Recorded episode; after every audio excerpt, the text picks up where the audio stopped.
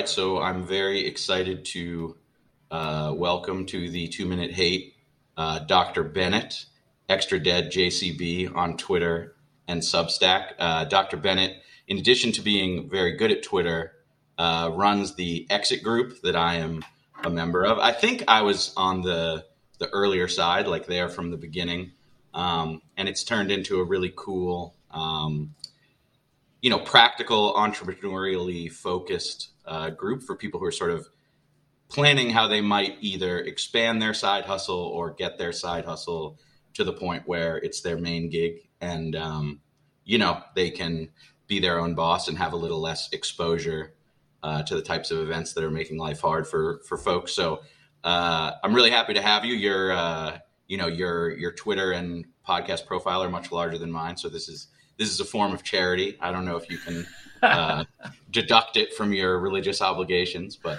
you know. Good to be here. Thanks. Yeah, so I have like a little spiel. Uh, I think you know that I want to uh, interrogate you about your strange religion. Yeah. But um, you know, I I thought I'd give you like my background with Mormons because it's sort of interesting. Um, in the uh-huh. hometown where I grew up, I think we had one Mormon family, and they were sort of conspicuous by, um, you know, one of the things I've always felt a little bashful about in America, especially when traveling abroad, is that like you can't really recognize Christians behaviorally. Uh, and maybe even particularly my group, like the Catholics, you know, no one would ever say like, "Oh, that guy's drinking, that guy's swearing, probably not a godly man." If anything, you'd be like, "Oh, he's drunk and he's swearing, he's probably Catholic."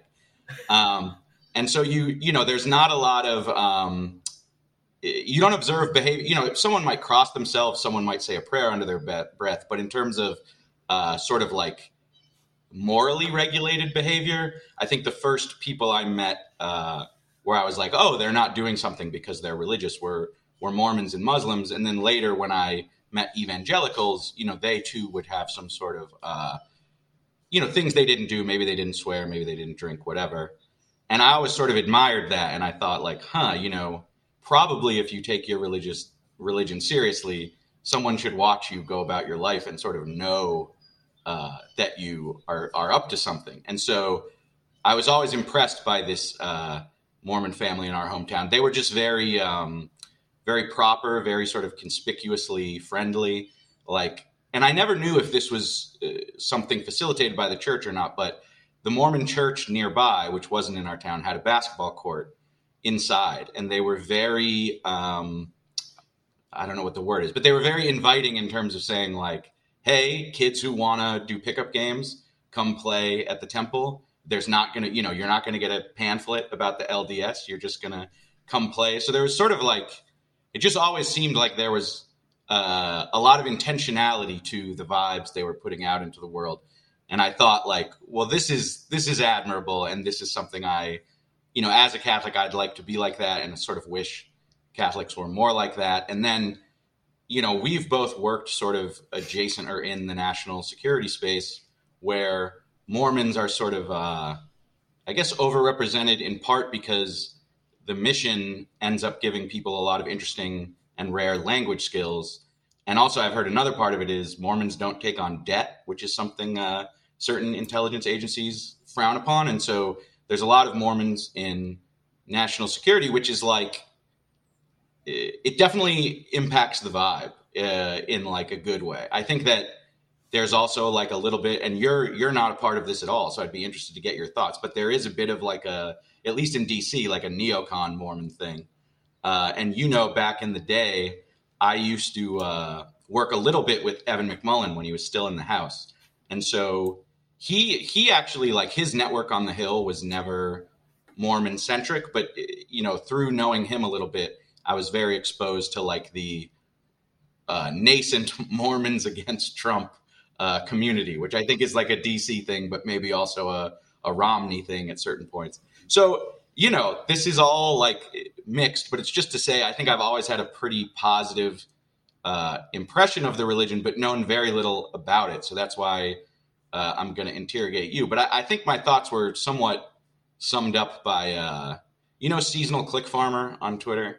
It's yeah. You know that account. So he he tweeted something where he's like, people are constantly observing that they sort of like how Mormons behave and then constantly dunking on their theology right. and refuse to make any connection between the two things. And I would I agree with that observation. And I will say, at least for me, this is how I try to be in the world where like and this is sort of the spirit of this conversation that I think, okay, well, if a group of people uh, are behaving in a way that I consider admirable, and not just admirable, but sort of admirable in distinction to the broader society, then like I should uh, be open about what might be uh, good or you know in, in the most material terms maybe just like adaptive or you know what has utility in their in So- their beliefs So uh, I think th- theology in that context is used maybe a little bit too broadly because I, I- find there's actually almost zero curiosity about our actual theology. Uh, they dunk on historiography. They Mhm. dunk on like uh, it's basically just we're, that we're that we're credulous about truth claims. It, Mhm. it, it has nothing to do with like soteriology or or like like any any like questions of like how the cosmos operates. It's all about like you think that there was a gold record buried and like that the Indians are Jews and and you get to go to space when you die. Like like it's and it's it's very like it's a it's a caricature of of these like very concrete truth claims. It's not really about the theology at all. And the theology to me is what's interesting about it. And so like when people want to argue about the like uh, or or they want to argue about like magic underwear or polygamy or something. And it's like I, I think I think people interpret that as like people taking offense and therefore not wanting to talk about it. When really what it is is like you're really just trying to you're really just trying to be funny, but I've heard all these jokes. Like like Right, and I think I think mocking curiosity and sincere curiosity are very easy to discern, but people right. act like they're being convincing. You know, I would see this I would see this sometimes in the Middle East even when like super libs would be like, "So cousin marriage, like walk me through it." I'd be like, "No one in this room like thinks you uh you know, have any real open-mindedness to this." I don't know if it's like similar to that, but uh, no, totally, absolutely it is. yeah so i think um i want to get into like theological questions but one thing i also wanted to say is did you ever watch the documentaries on scientology like going clear or uh No, uh-uh. so they're interesting because i think like you know they're basically like takedowns of the church of scientology Sure. and um, I participated in this thing uh, in DC called like the International Religious Freedom Roundtable, which uh, you know lots of religious groups go and attend it, and the Scientologists are there, Mhm. and the Scientologist reps are really interesting, and like their perspective is sort of like, well, now I'm, I'm going to give my perspective, but this is partly informed by them. But they basically say like the early stages of Scientology shows all the qualities of every religion, and like secular society is in this weird place where it's like we don't like people who punish apostates. We don't like magical thinking. But if your punishment of apostates or magical thinking is a thousand years old uh, or more Sure. like you're grandfathered in. But if you're new like our contempt for you is totally un uh, you know unrestrained.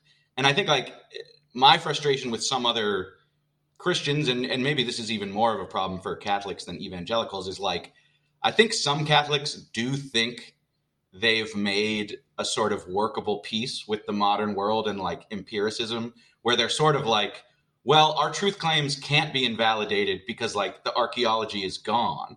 So we like get a pass. But if anyone's saying anything miraculous happened in the last 200 years, like that's absurd. And I Watch kind of just yeah, and I'm I'm kind of like because my position on it is like, look, they can carbon date the Shroud of Turin as many times as they want. I don't care. Like I'm not a materialist. Like if you believe in God, then like he can mess with atoms. So like so I I think that I guess uh, what the point I'm trying to make is I think you can see the sort of secularization of society at work in that even a lot of people who belong to older faiths will adopt this secular frame if a religion is recent and be like, because your documents and artifacts can actually be scrutinized in a laboratory, like we think you're kind of clowns. But it's just luck and time that means our tradition can't be interrogated in that way. No, and it's very much like I think it is almost literally like sometime in the 16 or 1700s, we all made a pact that we weren't gonna treat each other's truth claims as silly because we were killing each other by the truckload over it. Mm-hmm. And and we were adopting this enlightenment frame about reality.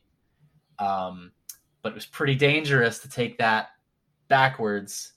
So it's sort of like we're going to snap the line there and we get to be and and and uh, I, I, think most materialists, most most like honest, actual, uh, not uh, not pretending to be religious materialists.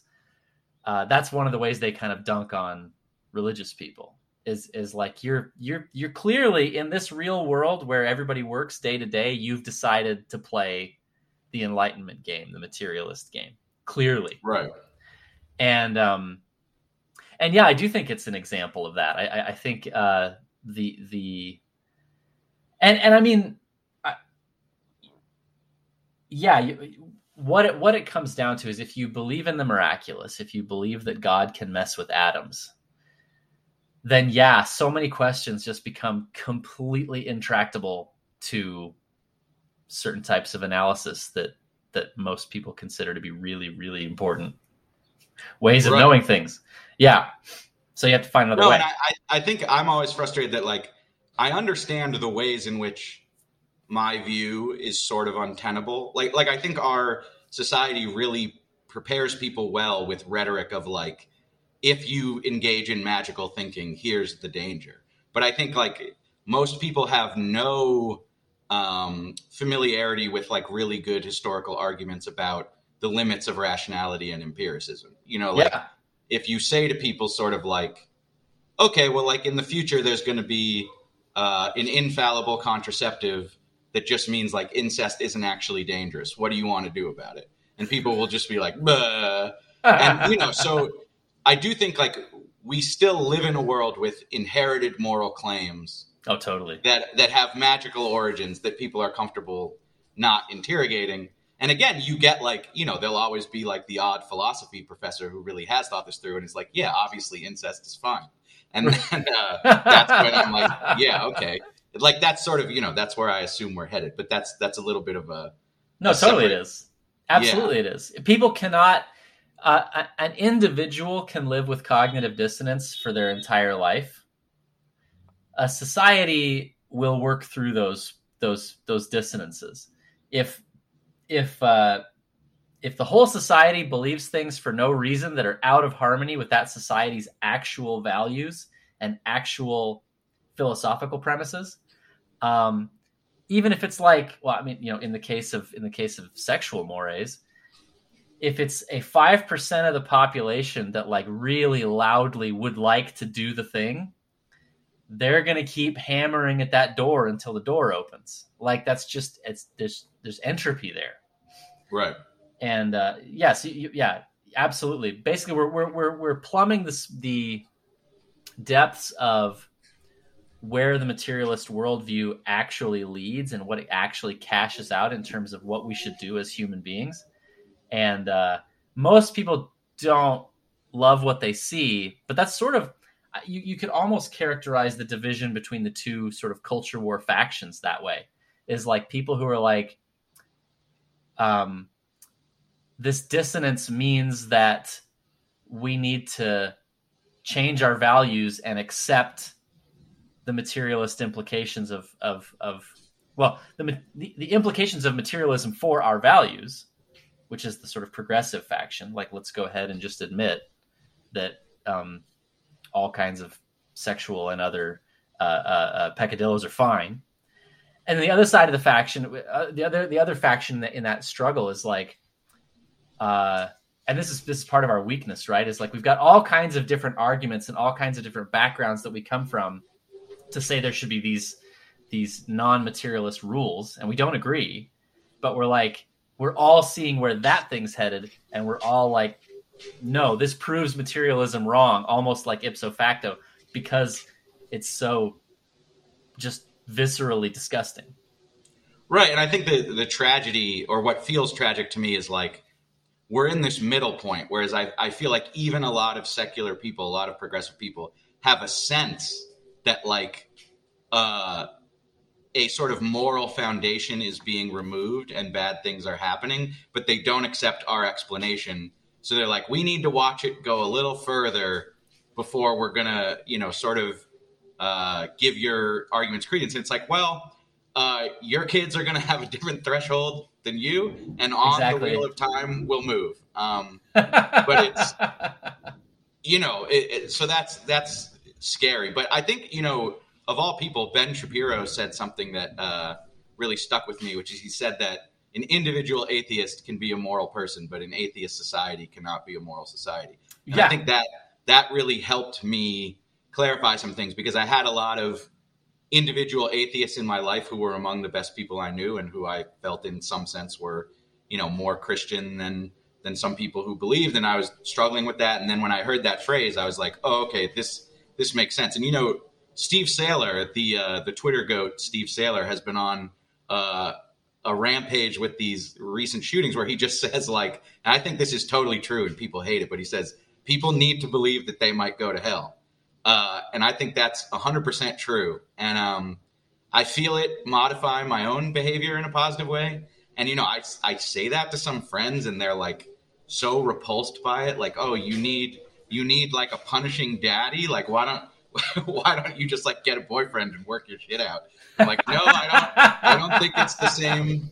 I don't think it's the same impulse, but, uh, you know, it's, it's very, it's very depressing to me that that people because I remember I, I wonder if you had this experience. I feel like in the Middle East, you know, there would sometimes be these situations where like modernity had created gender non-segregation in a very specific localized environment. Like maybe there was a beach that was for tourists, and you'd see like Arab men there who were maybe working there or like they weren't visiting, who were clearly like visibly struggling with horniness and you know maybe they wanted to like stare at a woman or like grope a woman. And like the sort of self-talk they'd give themselves was about god.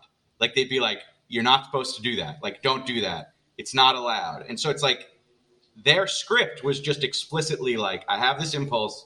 God would prefer i not do it. And i'm sort of offended by the idea that we have a society where people are just like oh we're beyond that. It's like nobody's yeah. beyond that uh, you need, you know, I don't know. I I'm sure you see what I'm getting at, but it's like that strikes me as very important, and to think you can dispense with it is super arrogant um, and dangerous. Yeah. Well, I, okay, so I actually have been chewing on this question a lot because um, I think one of the respects in which, and this this maybe I don't know if you want to segue here, but this is uh, as far as um, our our doctrine, what we believe in. I do think that we have a different perspective from most Christian faiths with respect to the body and um, the idea that essentially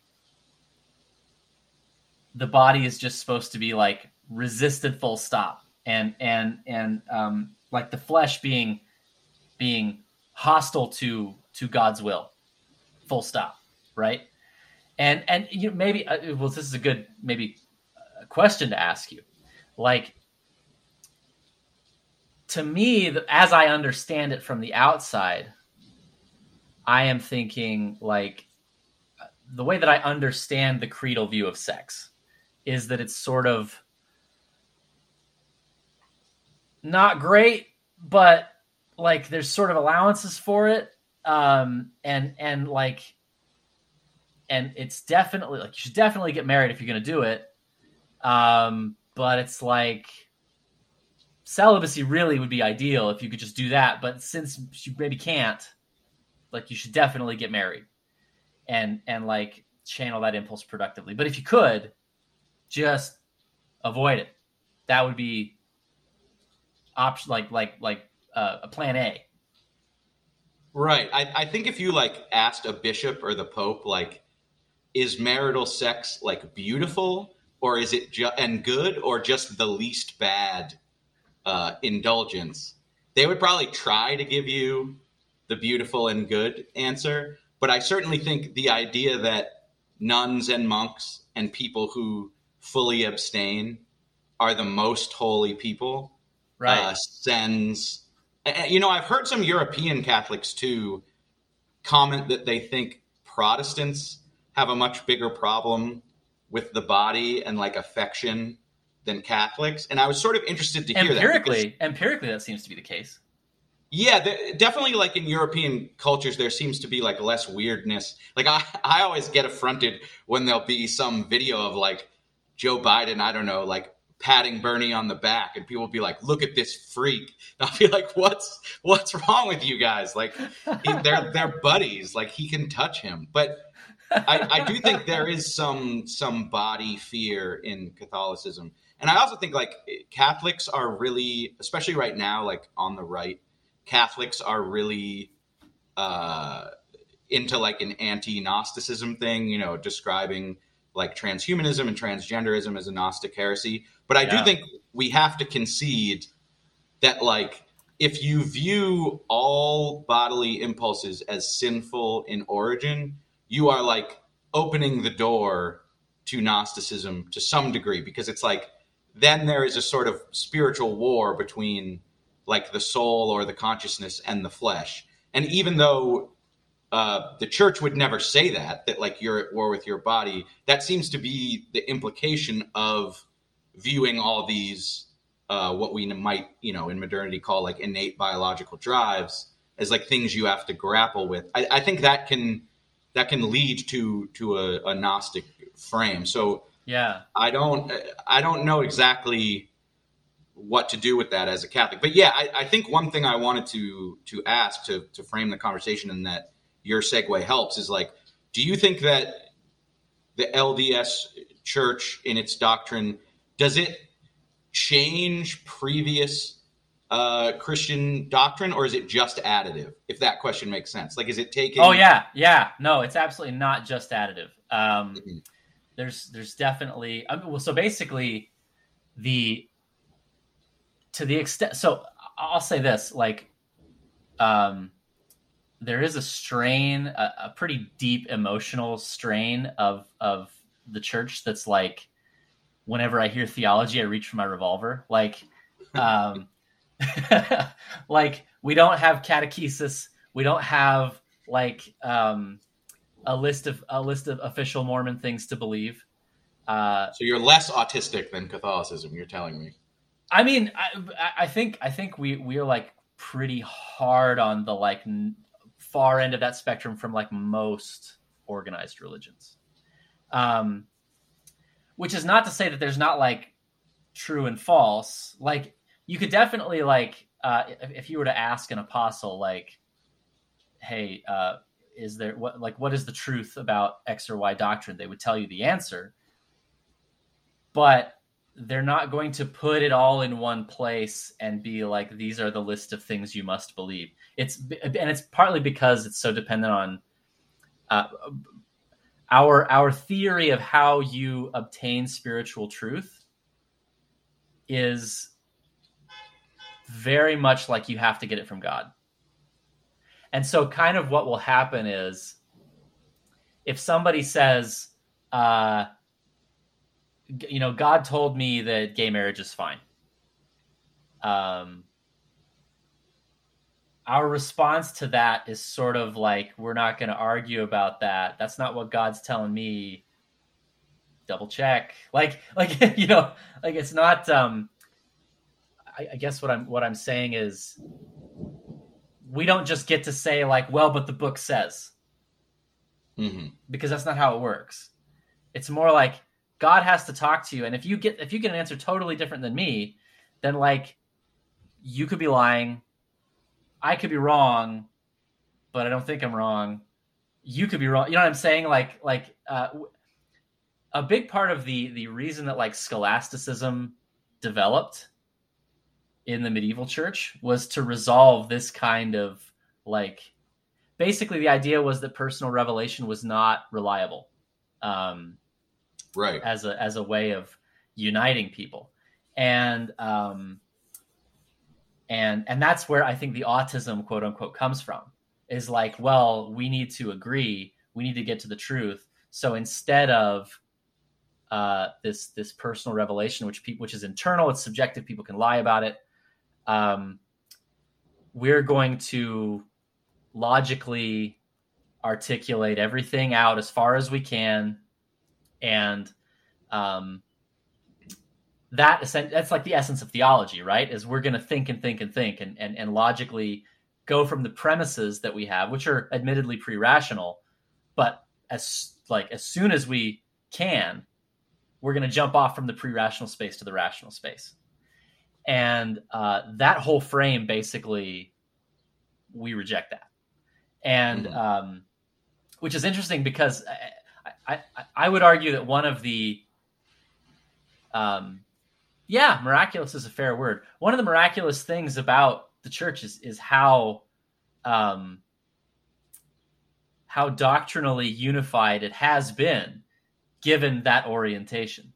Um, I mean, w- what essentially happens is it'll it'll sort of occasionally throw off pseudopods of people mm-hmm. who are like, well, God told me this, and then they'll go off into the woods and be swingers or whatever they're going to be, and um, but they don't get very far, and and and they sort of uh, there's just sort of a, a, a collection of those uh, cast-offs in the Mountain West, and and even to some extent in uh, in the, the, the center of the country, but um, this is in, this is very fascinating and counterintuitive because if someone had asked me in my ignorance, how is it that Mormons, uh, members of, of the LDS faith, sort of are more visibly like morally chaste in a number of ways than other Christians, I would have assumed like, well, they must have more rules and more enforcement mechanisms. And you're sort of telling me the opposite, which has interesting.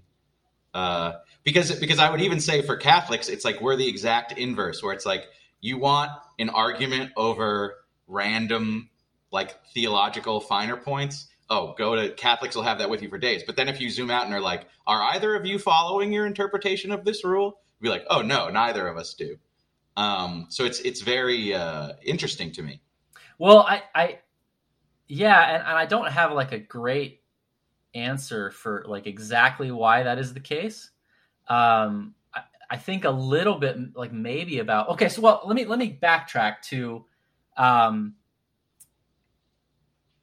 our, our sort of theory of, of of the history of Christianity, which I think explains a lot of the differences. Okay. Basically, what we believe is that there have always been prophets who have always taught the gospel. So, like, or to whatever extent that people were ready for it, and and there are cases where the people weren't ready for it, and so like a preparatory gospel was taught. Um, like essentially, Moses goes up with the gospel on the tablets. He sees the Israelites worshiping the golden calf. He smashes the tablets and he goes back and gets the Decalogue. And uh, like, you're not ready for that one. Let's go simpler. And um, essentially, the law of Moses being, you know, our schoolmaster to lead us to Christ. But but I think a lot of times the way that's characterized in mainstream Christianity is like Moses maybe was not clued in. Like mm-hmm. like uh it's it's it's our schoolmaster to lead us to Christ in this like historical sweep sense of like humanity being but but our our take on that is like no Moses was a Christian. You know, Pastor Jim burying the um mm-hmm. the King James version. Um Moses was a Christian, Adam was a Christian, Elijah was a Christian, and to whatever extent there's two there's two kind of variables at play. Like were the people ready to receive the fullness of the gospel and to what extent did they? You know? And then to what extent was the record kept faithfully? And that mm-hmm. sort of defines how Christian do they look in hindsight. Yeah. this is very evocative because if you've ever been a teacher, I think it's a universal experience that sometimes you walk into class with the curriculum, you look at what you're supposed to teach that day, and you look at the kids and you're like, I'm going to cut out items two through six. I'm just going to go straight to seven. That seems like that's what the kids can handle. You right. know, so that's that's believable in a in a certain way. But sorry, go on. Yeah, so so uh essentially it's always been the one thing to whatever extent it was receivable. And apostasy and restoration have been just sort of the rhythm of human experience since forever. Hard times, strong men, etc. And um, and it's called. I mean, we call it. I, I don't know if other faiths call it the Pride Cycle. We call it the Pride Cycle. But um, so the the story of Christ is essentially the well the, the the husbandman in the vineyard, right? He tells the parable. Uh, I'll send you a servant to, to tell you what to do, and they beat that guy and sent him away. And then he says, "Well, I'll send my son." And then they kill the son because he's the heir, and they want to take over the kingdom, right? And our our theory, basically, or, or theory is the wrong word, but our model for how that uh, transpired was that Christ was was murdered. Uh, they they warned about an apostasy of falling away. The apostles preached the gospel, but were eventually rejected and murdered.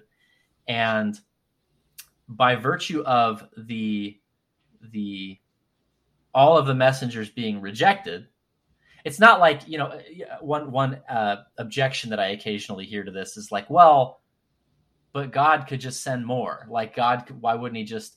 But the point is that they rejected it the, the the act of murdering the apostles was an act of rejecting the the brightest and clearest light that they could possibly reject being primarily christ himself and then the apostles um, god in the flesh they saw him they said that's not what we want and uh, so that act of rejection there's sort of two strains operating simultaneously. One of which is it's the most, it's the, just the blackest betrayal possible.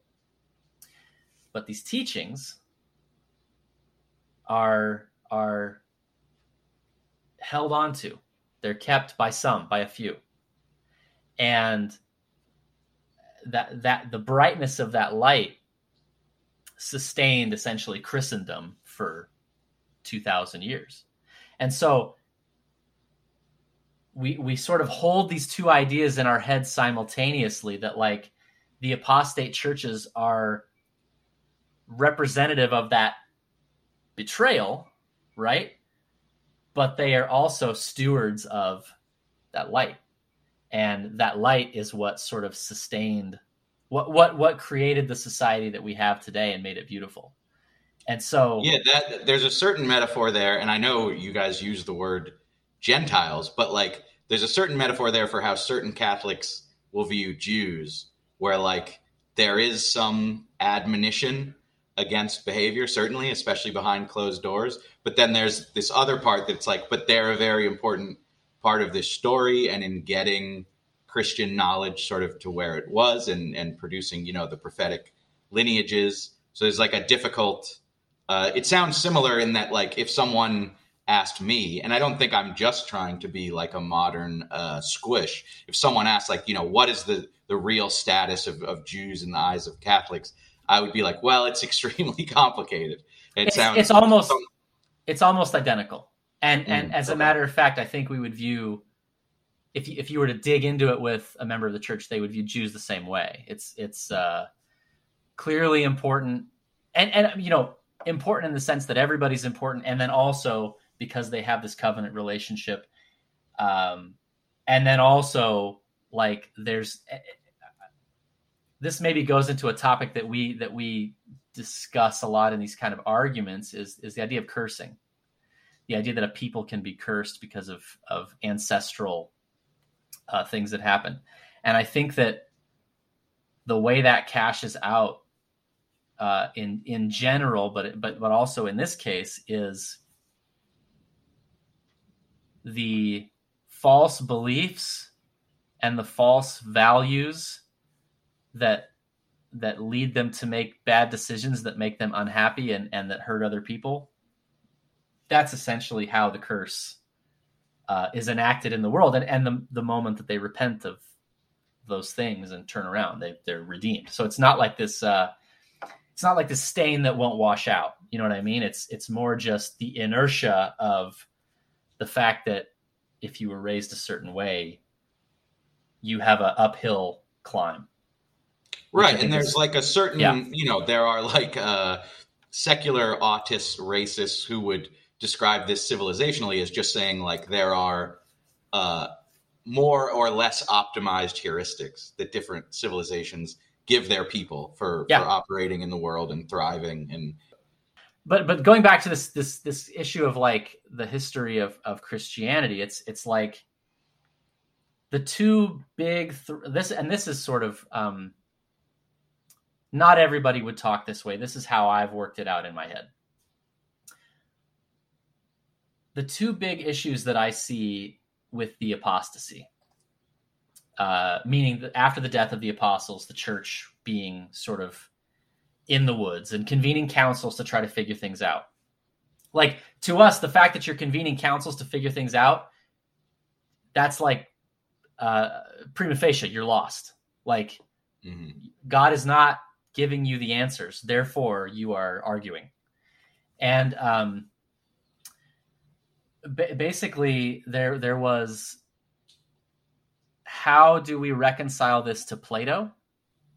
Like like how do we which i think is where the the, the trinity comes from in in my view it's it's well there's jesus and there's the father um, but there's only one god and there's this sort of uh, this this Hel- hellenistic like everything must ascend to a point to a single one thing but the scriptures don't read like that so how do we fit those together? And and basically, our take on that is like pretty much um, Plato's just wrong and shouldn't be. You shouldn't be trying to conform the gospel to Plato. And um, and I think a lot. Right, I'm not an expert on this, but I've I've heard that people describe Saint Augustine as like a uh, reconciliation of certain Hellenistic themes that were still persistent in in Western civilization with Christianity. And I think this is not explicit doctrine, but the the implication that I think many uh, Catholics and Christians hold unconsciously is that there was sort of pre-Christian uh, knowledge that was divine in origin, partially right. understood in Hellenistic civilization, and that's why it's important to try and reconcile uh, Jerusalem and Athens or whatever. Right. Right, exactly. And and and we just kind of don't. So so it, it's uh and I think that that, that Meds, leads Meds to BTFO'd by the by the LDS. and that's that's I mean essentially uh Owen Owen Cyclops. I don't know if you've been watching his sort of journey right now, but but um one of the things that he's sort of chewing on, and I feel like I can say this publicly because he's doing it publicly, is he's chewing on like, oh, what if I just didn't try to square all those circles? Like what like what if I just went with the most straightforward reading of this? And um to me that's like, yeah, that's that's that's the right course. That's what we should do. And and I think um it definitely influences I think the effort basically I see revelation as essential. And so when revelation was withdrawn and everybody started not only not only uh, uh, trying to figure things out in the absence of revelation by by rational argument and debate, but also denying the possibility of revelation, saying that like, well, God snapped the line with the apostles. That's it. There's no more.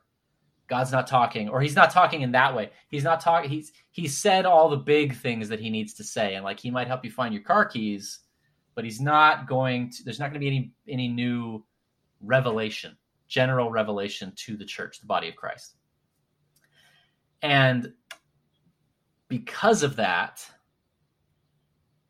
I see I see the the voyage to rationalism and materialism as almost inevitable because everything about your worldview, everything about what matters, you rush to put it into this rationalist frame as quickly as you can. And they didn't call it a rationalist frame at the time, but it was like, let's do something we can argue about.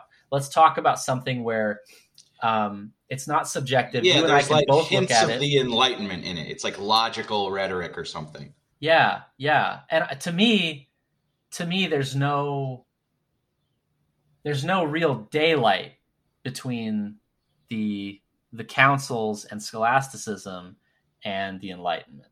Like I, I see, yeah. I see the one as the inevitable blossoming of the other.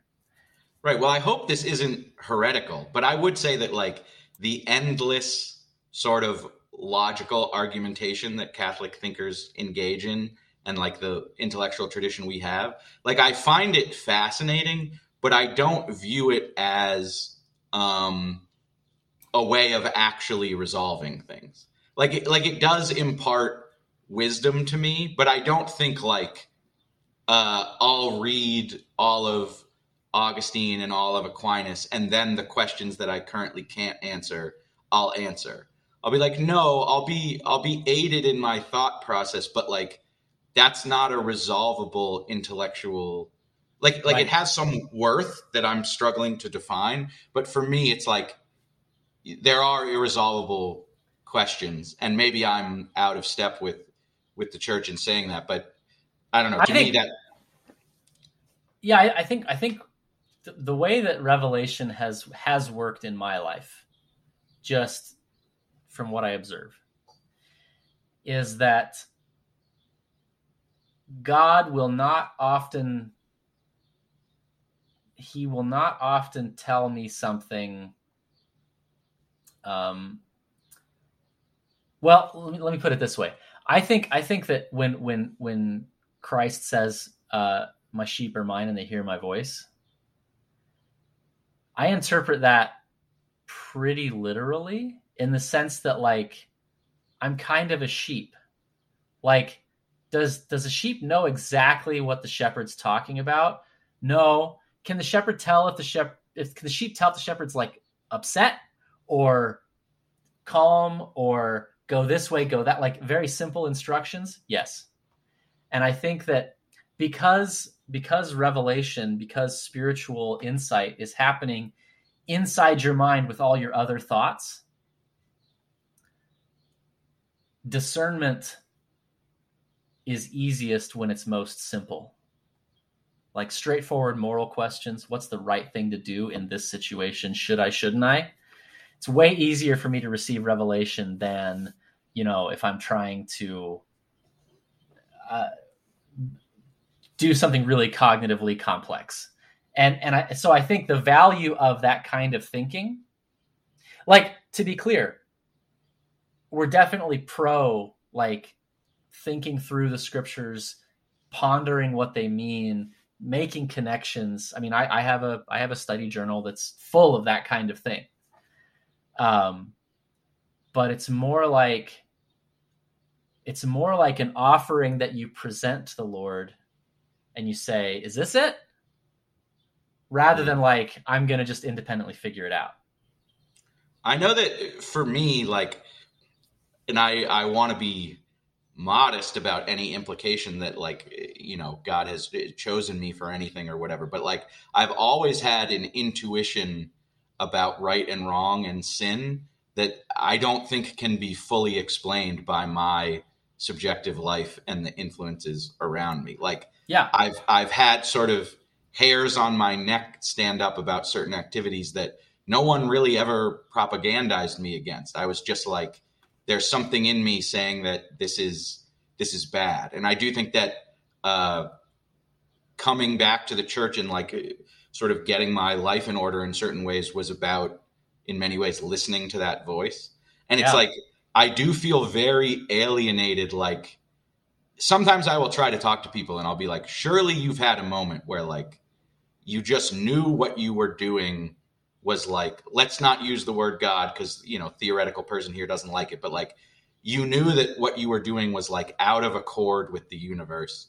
You knew that you could have done otherwise and you proceeded anyway. And that was like a feeling. And some people literally will just be like, no, I don't know what you're describing. And so then I'm sort of left being like, man, I don't know. Like maybe I am uh, experiencing life. I mean, the easy thing to say would be like they're experiencing some sort of denial. Like that's my guess is that uh, that actually this kind of moral intuition is pretty prevalent, but that a lot so, of people use a lot of energy dismissing it. Uh, that yes, that that would be my.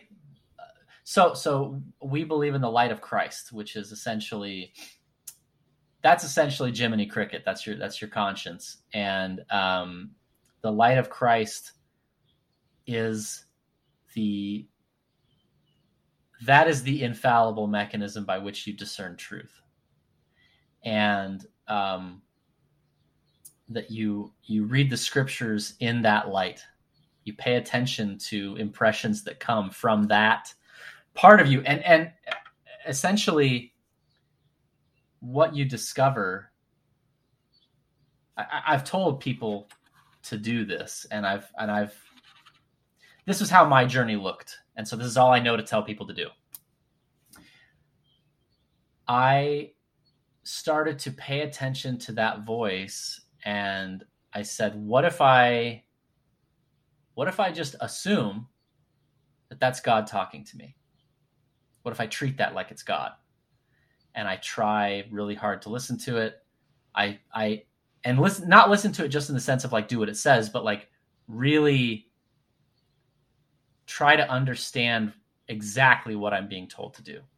Really try to understand the implications and and then I will go and try to execute and then I will try to pay attention to what happened. Like, and and what I have found is that like a that voice has virtues that I don't have. It cares about people I don't care about. It it wants things I don't want. And then when I act on it, things go right in ways that I could never have rationally connected the dots. Well, right. One thing that's been sort of frightening for me is like I think listening to that voice has made my life better. And in my cosmology, that's not necessarily supposed to be part of the deal. Like I have to remind myself, like I could be Job if God wants. You know, like I have to, yeah. I have to do the stuff. I can't get used to this because there's been a very, uh, and I'm very grateful for this, but there's been a very one to one of like every time I've sort of been like, no, let's let's do the the more righteous thing. I have been rewarded not only with uh, a sense of like inner peace and calm, but like my material conditions have gotten better. And I'm trying to be very vigilant about being like, that is not promised to you. Like, great no, that it's right. happening, but that's, you know. Right. And, and, and, you know, to, to, to be clear, when I say that things have gone right in ways I couldn't anticipate, often they get, they, can, they can get harder materially, but they get better in some other way. Mm. And, and I think I think sometimes people get really wrapped around the axle with Job because I, I think I think the Lord intended for Job to be understood as an edge case. Like, sure, this is not my default mode of interacting with human beings. Like, no, sure. but I'm like, I'm a little. But you always arrogant. could be, right? I'm a little arrogant about my own capacity for suffering, which is probably a Catholic thing. But so like, I, there's a little arrogance too, where it's like, but if there was going to be a modern Job, you'd probably, you'd probably ask me, right? Because like I could, I could handle it. Uh, so you know, I don't know. It's uh, well, maybe that's the kind of talk that'll get you there. right? No, I know. This is why you know I have to be vigilant at every corner. Some of my instincts are maybe uh, hubristic or something, but yeah, yeah I don't know. There, there is like um, there's a particular like Catholic relationship with suffering that I think like I think there's real Christian truth in it, and I think it is always on the border of you becoming sort of like a like uh, you know nihilist miserable like self-flagellated like it's a it's an important but dangerous impulse and one i have to uh sort of uh like i can i can sort of like at times in my life like find myself in the ruins of my own making and be like of course i am righteous. Like let the punishments fall. It's like no you're just being a dumbass. And like you know Yeah. you, can, you can be more responsible and productive in your life there's a it- there's a there's a desire to transmute like your acknowledgement of your punishment into righteousness. Like yeah. like ah i see so clearly. And i do that too. That's not i don't think it's a catholic thing you you uh you screw up you get hammered and then like the very fact like the the remembrance of god and the recognition of your uh position before him uh in that moment feels like ah now i get it. But it's like no you you're you're at the, you're at the bottom. Like that's not that's not getting it getting it is when you do the right thing and you go the right place like right No, part of it, it, part of it is maybe Catholic, but part of it is just Evan too. Because I think my self understanding as a little kid, you know, the the suburb I grew up in was was pretty nice, and uh, Mhm. after my uh, father died, and I think there was truth in this, but I like really cultivated an attitude of like these people live Nerf ball life, and like my Ah. my family was playing with live rounds, and like I think I think I was right that like at a very young age I had encountered something real and profound that a lot of people even adults around me maybe had not. But I also think Yeah. you can go you can go way too far with that and it's a dangerous uh it it can be a dangerous self-conception because then you're you're maybe looking for for new ways to grieve or experience loss or suffer. And you know that's not you don't want to be like mired in that I, yeah i think i think y- you i think there's a difference between viewing I, so viewing suffering as pedagogical is super valuable. Um, because your your your goal in that case is i'm not going to flee from the suffering. I'm going to be present with it. I'm going to try to learn from it and then i'm going to get better. But i think suffering maybe as an act of worship that can be a little bit that can go awry because then you're like the more i suffer the better. And i like uh you know god god talks about like what, what do i I I will have obedience and not sacrifice. Like he's like why do i want you to kill your goats? Like i don't i don't care if you don't have goats. I you having goats is fine. That's not the point. Like you know uh and i, I think um so and there's there, there's a balance to be struck right between between the prosperity gospel and like god wants me in a hair shirt all the time. Right. And and one of the biggest I, I, it's not necessarily the biggest difference because like monasticism has taken a, a, a, a different role i think in the church than maybe it used to or smaller role. But it's a really evocative difference between us and other christian traditions is like there's really no place for monasticism in our thing. Hmm because we don't acknowledge withdrawal from the world as a positive thing. And Mhm. we don't acknowledge like like asceticism for its own sake as a positive thing. It's more like it's more like productively directing the energy. And the same thing maybe applies to sex. Like like it's not about it's it's evil and you know don't give into it unless you have to and then give into it in marriage. It's like this is a really uh unruly beast but that beast is supposed to take you somewhere. And so you just have to get on top like get in the get in the driver's seat of that beast and put take it where it's supposed to go Well, right. I mean, maybe this this is an observation that's like meaningful about our culture, but it's like I think all of us could probably recognize the difference pretty easily between like healthful and pathological eating. Like you could you could detect gluttony, but I feel like the way sex operates in our society being like what's just normal healthy sex and what's like lust and perverse. It's like it's all so melt. Like I could sort of be like, show me someone eating, and I'll tell you about their relationship to food. Show me right. an American fucking, and like I don't know, they're probably just a pervert. Like I don't know that I'd.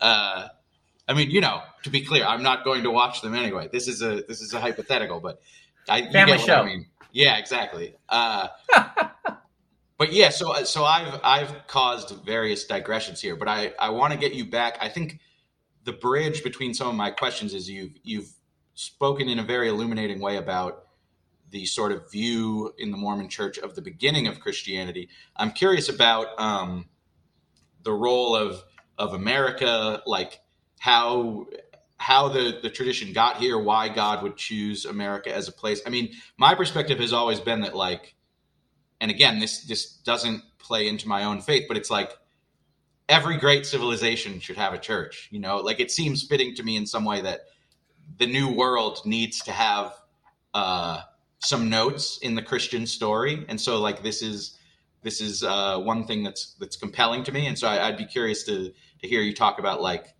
um, you know how did how did Christians get to the New World in the um, in the Mormon tradition, and then what was sort of uh, you know I guess a little bit about about Joseph Smith if there's if there's something germane to say about how he fits into that. Uh, yeah. Tradition. So so the the where America fits is so essentially there's there's the thesis is that there's records of prophetic utterance all over the place. Like there's probably in China somewhere buried something. Mm. Um, it's these things are sort of held in reserve until people are are ready to like the whole story will be told when we're ready to have it told.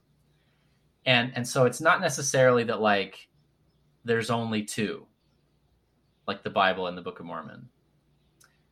Uh, as a matter of fact, we also have the Doctrine and Covenants and the Pearl of Great Price, and there's, there's like the, the idea of a closed canon is just not how we how we think about it.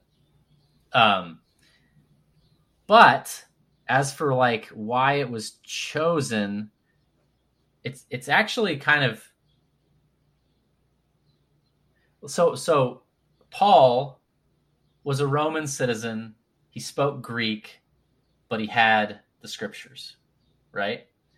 And so he had this breadth of access to the ancient world. Like he was able to travel all over, like essentially, Rome was the uh, the easiest way to disseminate Christ, and so basically being being chosen that way. Uh, I think I think a similar thing could be said for you know the United States government for English as the spoken language, like there's there's this facility to to what was going to happen um, for the spreading of the gospel, and I think that it's I think that it's engineered for that purpose. Like essentially, uh, America's America America's supremacy on the world stage was and and you know not to say that it's that it's like righteous or whatever because like you know nebuchadnezzar had a role in god's plan and everything else it, it it's more to say that like god gave us the constitution gave us this system of laws gave us the protestant reformation gave us the king james version of the bible all of these pieces so that the gospel could go forth in the last days. Basically, you needed freedom of religion, you needed popular literacy and understanding of the Bible, you needed um, global communication networks. Like all of these pieces had to happen for the gospel to travel to every kingdom, which is what it was prophesied to do. And so there's that sense. There's like, in what sense is the United States of America prophetically significant? But if you're talking about in what sense is America significant, that's a little more interesting because the Book of Mormon basically says this land is like a chosen land. It's a it's a it's a place for people to come to worship God and enjoy prosperity and like it's it's under it's under greater blessings and deeper curses. Um, basically, it's like God will have a righteous people to live here, and if He doesn't, He will remove them. And um, the uh, the last days, I, I, basically the way that I see it, this isn't like universal, but the way that I see it is that what's happening in America right now is essentially a a shadow or an echo of what happened in Jerusalem with Christ. It's like you had everything that you needed. You had everything given to you. You had the most abundant blessings, and you are rejecting that, and that is going to generate the the spiritual hurricane, the cataclysmic destruction that you read about in Revelation. The light will be so intense and it will be rejected so violently. And so, right, it's um, sort of there's there's almost an inversion of Job where it's like this story, the American story is like a person sort of endlessly blessed with riches and at the beginning those blessings uh, prompt like real piety and then start sneaking in like this idea of like, well, probably I'm doing this and not God, right? Because like it keeps happening, so like maybe I can dispense with uh, obedience or or whatever. But yeah, right. go go on. This is good. Yeah. So so uh, and essentially how Christians came to be there is again we're talking about. Um, observant righteous Jews as we understood them. You know, I'm talking about uh, people who are explicitly aware that the law of Moses is tutelary. And uh, so they obey it, but they obey it in anticipation of Christ. And um, essentially, it's it's uh, after the it's right before the destruction of Jerusalem. A prophet named Lehi is warned in a dream to leave the city before the uh, the Babylonians destroy it, and they wander in the wilderness down the Arabian Peninsula. Basically, they build a ship and they sail to the New World, and the what's what's interesting about that, and, and you had a lot of questions in your sort of prelim about how do we understand the Native Americans in that context and what's what's interesting about Joseph Smith and his approach to all this is that he really seems to have been studying it himself. Like people would ask him what a particular passage exactly meant, and he would be like, uh, "It could mean a couple things. I'm not sure what it means." Um, like he clearly treated it as something that came from not him. Mm-hmm. Um, and and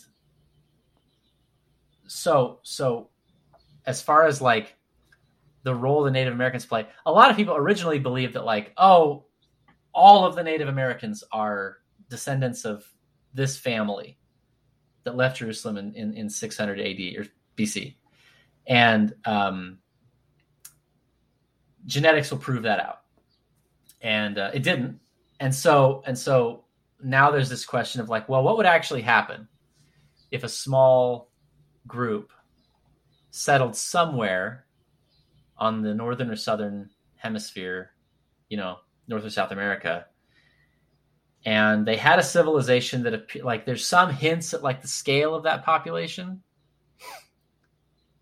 but like, to what extent, like, you could view it as like they they sort of uh, quasi incestuously bred independently. And so all of those tens of thousands of people that are described toward the end of the book are genetic like pure um, nephites is the word. Or you can say they started breeding with the natives fairly early on and so they sort of got lost in the ocean the genetic ocean of of uh, of the the new world. And and I, I again, this is like one of those things like God can do things, right? So like if, right, God can do things, but also 23andMe might be a psyop to undermine the, the LDS hmm. church. I mean, I mean, the way so so what happens fairly early on is Laman gets cursed with dark skin. Mm-hmm. Uh, he he rebels and and and breaks away, and his breakaway group, they all get cursed with dark skin all at once. And you can read that as like the the the righteous group uh, obeyed the law of Moses with respect to marrying Gentiles, and the Lamanites didn't, and so they interbred with the natives and became dark. Um, or you can read it as God, you know, hit him with the with the dark stick and and made them dark. And what does that do to you genetically? Does it make you Asiatic? I have no idea. Like, what? So so like people want to argue about genetics, and it's like we're talking about magic. Like, what does that even? Right, and it also seems like I mean I'm literally too stupid and uninformed to lay this out correctly, but it's like it is clear that in things like 23andMe, they are like to some extent they're tracing back lineages in a real way, but that there's like a starting point where we are accepting that groups that we can distinguish genetically today got to the starting point in the way we think they got there. So like yes, they, will sort of be you know like groups of people from Ireland. Uh, you know they know that they know that my family connects to this other family, but then they're encouraging you, the layperson, to say so uh, project that onto the story of, of Irish history and migration into Ireland that you're familiar with. And that's the part that we don't know. I mean, I'm sure Razib Khan or some smart person could explain uh, based on what we see, where we should be suspicious of the given history and where yeah. it looks like the genes actually confirm it. I don't know enough to to know that. I just know that people smarter than me have told me like, yeah, it's not really confirming all the things people imply that it's confirming about the origin right. of, of peoples. Exactly. And they have found Near Eastern admixture in the New World prior to Columbus as I understand it, the the the case they make is that that happened before they came over the land bridge, but I have no mm. idea how they decided that. So it's you know again like if someone wants to like dig into all these questions with me, I'm like, a I'm not a genetics guy, and b it doesn't matter because we're talking about magic. Like yeah. we're talking about things that do not conform to rational um, analysis. Right. It's like once you once you take the Carl Lewis pill and accept that God created fake dinosaur bones, it's all in play. Right, yeah. exactly. so, do you think one thing I'm curious about, and I don't know if you would have this uh, knowledge as like a sociological question, but to with this view of like native peoples in the United States, I wondered if at the time of Joseph Smith, was it very out of step with broader American culture to potentially view certain native peoples as like part of your own religious tradition? Or was that time in america was there already some like uh, anarcho primitivist like native peoples are magical stuff in the air? Uh, I, you know i think to be fair it, more the latter than the former. I, I think well like a lot of people hated the indians mm-hmm. you know, because a lot of people had been hurt and and um, you know, people go to war and they don't like the people they're going to war with.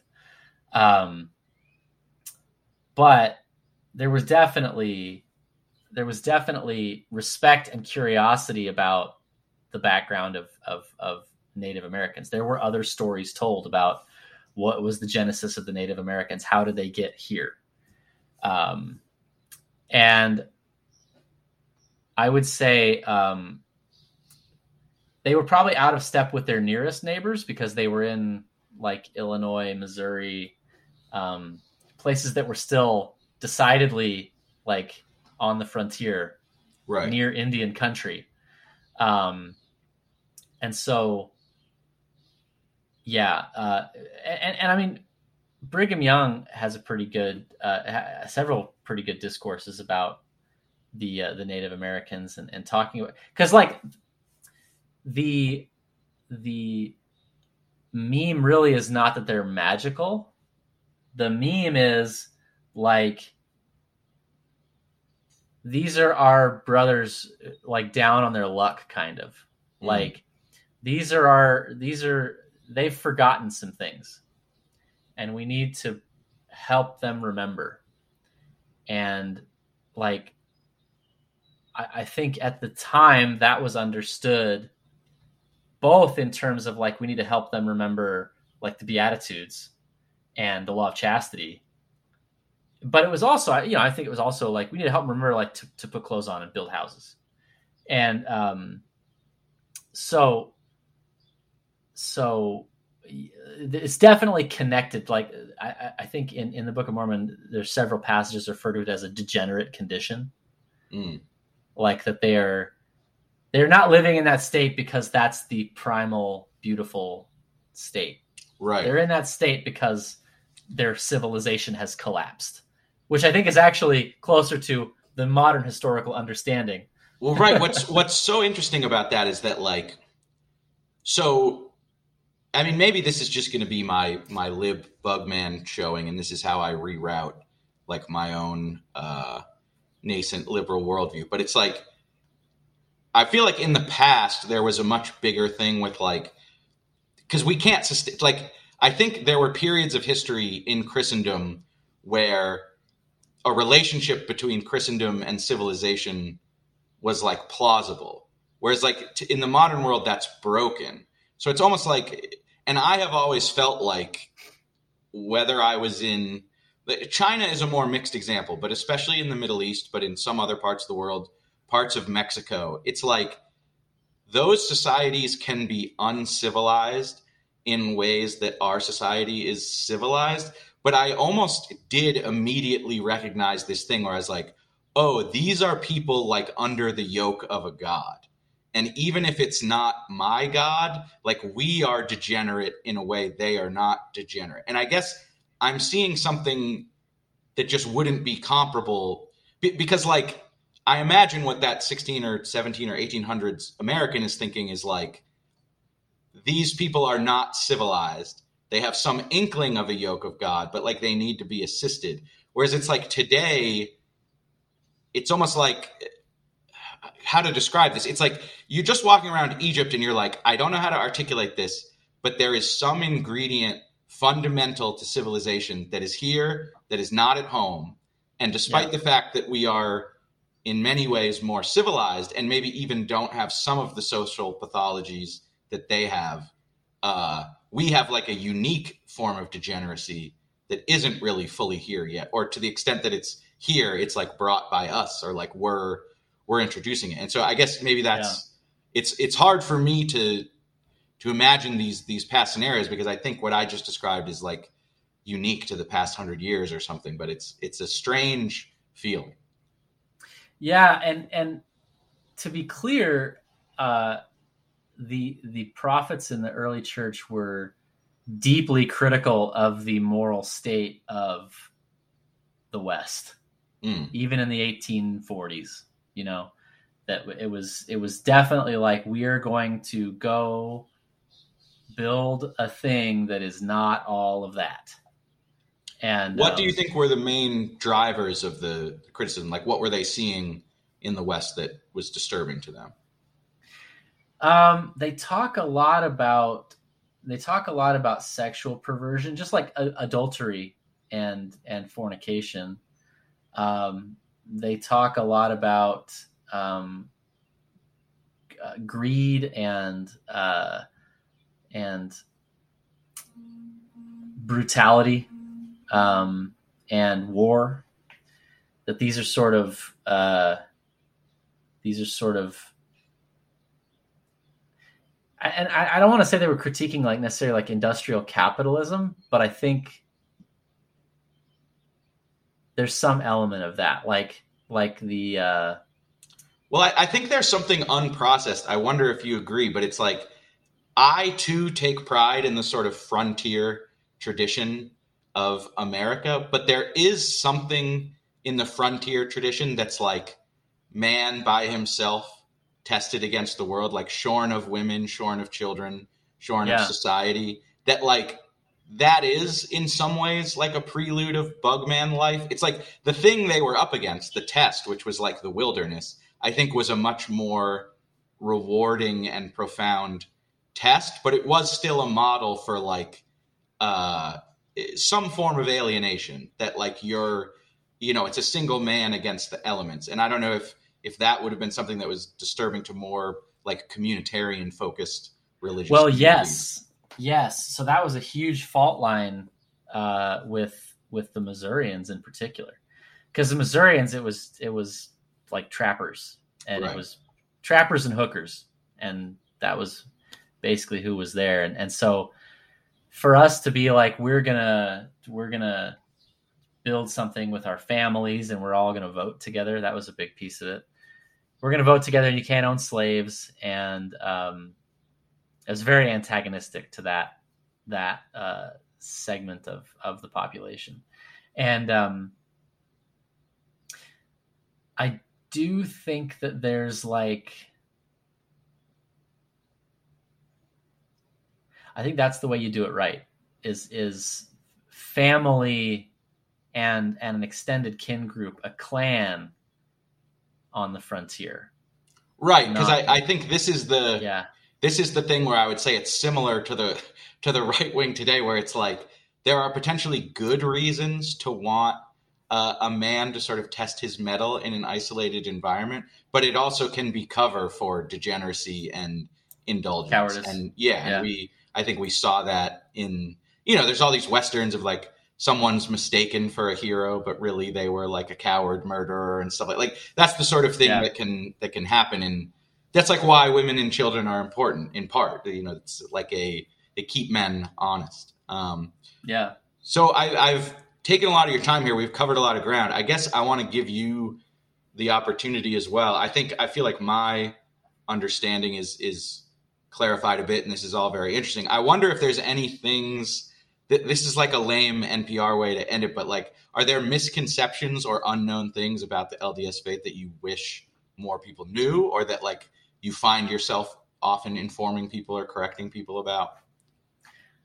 Um, you know, I feel like I hit the high notes of like of like what what makes us different and what's maybe not understood so much. Um, it it's definitely well the role of the family. Um, people often will ask, "How do you? How do we get a taste of that? How do we? How do we? Uh, how do we have the sort of the LDS family model rub off?" Mm. And the fact is, we we believe that that your whole purpose in this life is to become a patriarch or matriarch of a kin group and and and raise those children. And that that's sort of god is is is teaching you to be something like himself through that experience. And that that is essentially what heaven is like. Heaven is the glorification and the expansion of that. And so if you don't center that if you don't if that's not like your reason for being, then whatever is your reason for being will be the priority. Like like you can't just be like I want to make it a little bit of a higher priority because that's not what we're doing. We're not just like we're not just like better at this. That, does that make sense? Like yeah, I think it's I think what I the distinction I hear you making is like this is not the highest good on a list of goods. It is the purpose of life. Like everything else yeah. extraneous.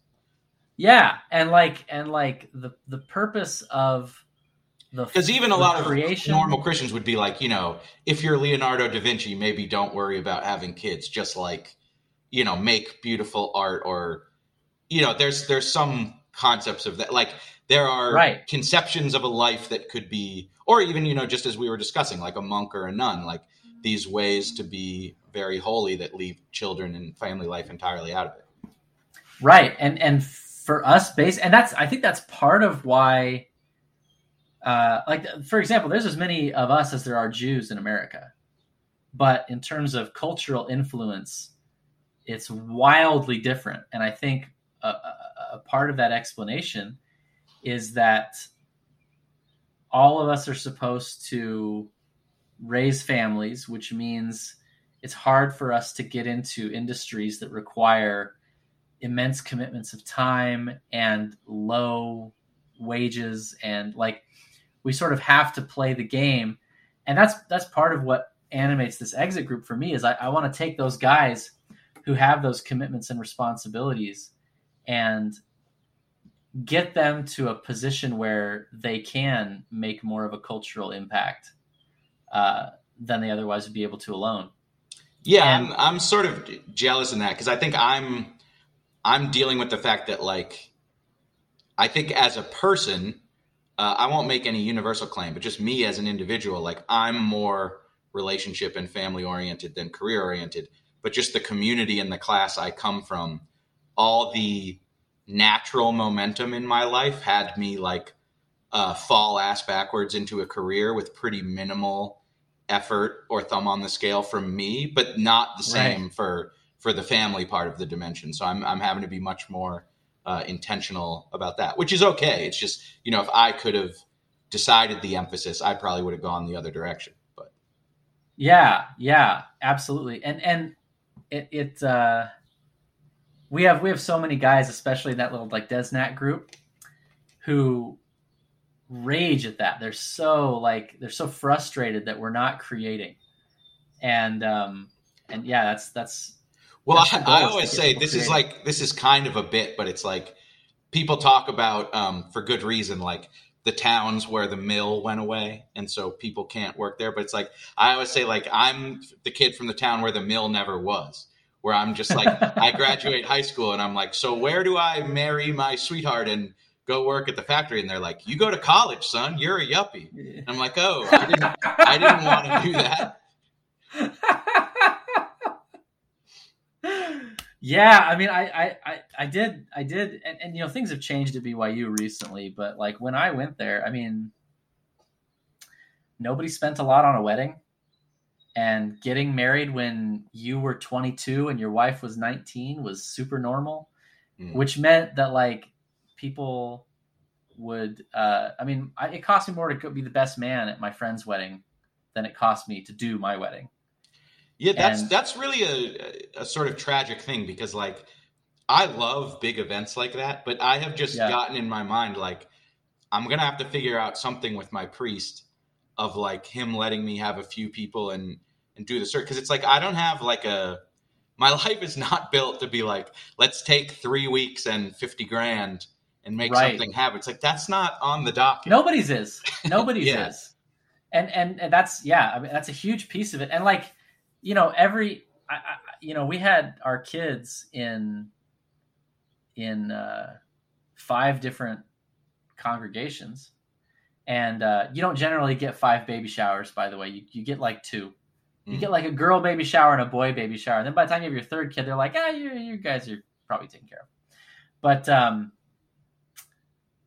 but we in these congregations where new, nobody knew us the women's organization just got together and threw us a baby shower. And so like we didn't buy clothes for our kids until until kid three. And um it makes a difference. All these little pieces that uh, these these these community elements that make it easier to do. Um, and you know, our numbers are uh, have always for the last uh, century, as long as people have been keeping track, our numbers have always been like we have a kid and a half more than everybody else. And so now that everybody else is having like a kid and a half, we're having like three kids. Um, and you know, I don't love that trend, but uh, but you can see the impact of these structures. They do they do make a difference. But again, I don't think those structures exist unless everybody is just hella oriented around making well, that right. Happen. It's it's so sad. I mean, this this works fine for me, but it's just kind of weird to think about. Like where I just moved, the church near me, it's like completely a Latin church. I think most of the people who go to it are like El Salvadorian and stuff. And my first thought was like, oh, they'll be like real parish what life. Like unlike if these were white Catholics, where you right. see people at church and never again, and just like right. I, I don't really know what to to do about something like that. But uh, I guess for now, my solution is just to go to mass with El Salvadorians. But has that know, been your experience? Is it is it tight? Yeah, like it's it's there's a challenge of um like a lot of people's first language is, is Spanish, but like just the expectation among more recent Catholic immigrants is that the church will be the centerpiece of like a broader social community. Whereas I yeah. think, I mean, DC might also just be a particular place, but it's like going to a church in DC where uh, most of the people who went to the same mass as me were were like young white and black people. It's like some of the most committed young folks go to like a weekly youth group, but like most people, you'll just see them at mass, and then that's that's that. So it's probably different like church to church, but I I have a feeling that like unless you're still in one of the sort of like ethnic white community, you know, like if your Catholic ancestors came to New York, Boston, or Philadelphia and literally haven't moved more than eight blocks in 200 years, then like maybe you're white and have a real social life at your church. But uh, besides those, it feels like the longer you've been in America as a Catholic, the less of your social life is built around the church. Maybe I'm I'm sure there are exceptions to what I just said, but it's what and I'm the, the other important factor is like I'm a yuppie. I'm like moving to different cities, going to a mass yeah. in a new place. So it's like I'm not embedded in the sort of community that maybe would have a better church life. So, you know, my own behavior may be implicated. Yeah, I grew up in North Texas and I don't remember exactly what the activities were, but the Catholic kids all knew each other and did things together, and it was there was there was some social uh, weft there, uh, and and I don't know if that's changed recently, but I, I think it's I think it still can exist. But uh, well, another thing is you know kids in school they have this like they're stuck together, they get mm. to know each other, just like the existence of public school as a as a a place to socialize um, makes a huge difference. I don't know if the same thing existed among the parents, except insofar as they were, you know, your your kid wants to hang out with my kid. So. No, yeah, that's probably true too. I would suspect that at the churches I'm talking about, the people, the parishioners with young kids, probably got to know each other and, and socialized and stuff. Yeah. But yeah, I mean, you know, find Christ, everybody. You you heard it here, one way or the other. Uh, you got to do it. Go um, talk to him. Yeah. So, uh, Bennett, I want to thank you again. Again, people who want to uh, follow Dr. Bennett, you can do Extra Dead JCB on Twitter, Substack, and uh, there's an Exit Group podcast. And if people want to learn about joining Exit, what's the group website? Exitgroup.us. Okay. Well, thanks so much, man. I uh, I appreciate this conversation and all your time, and uh, it was a great conversation. Thanks a lot, man.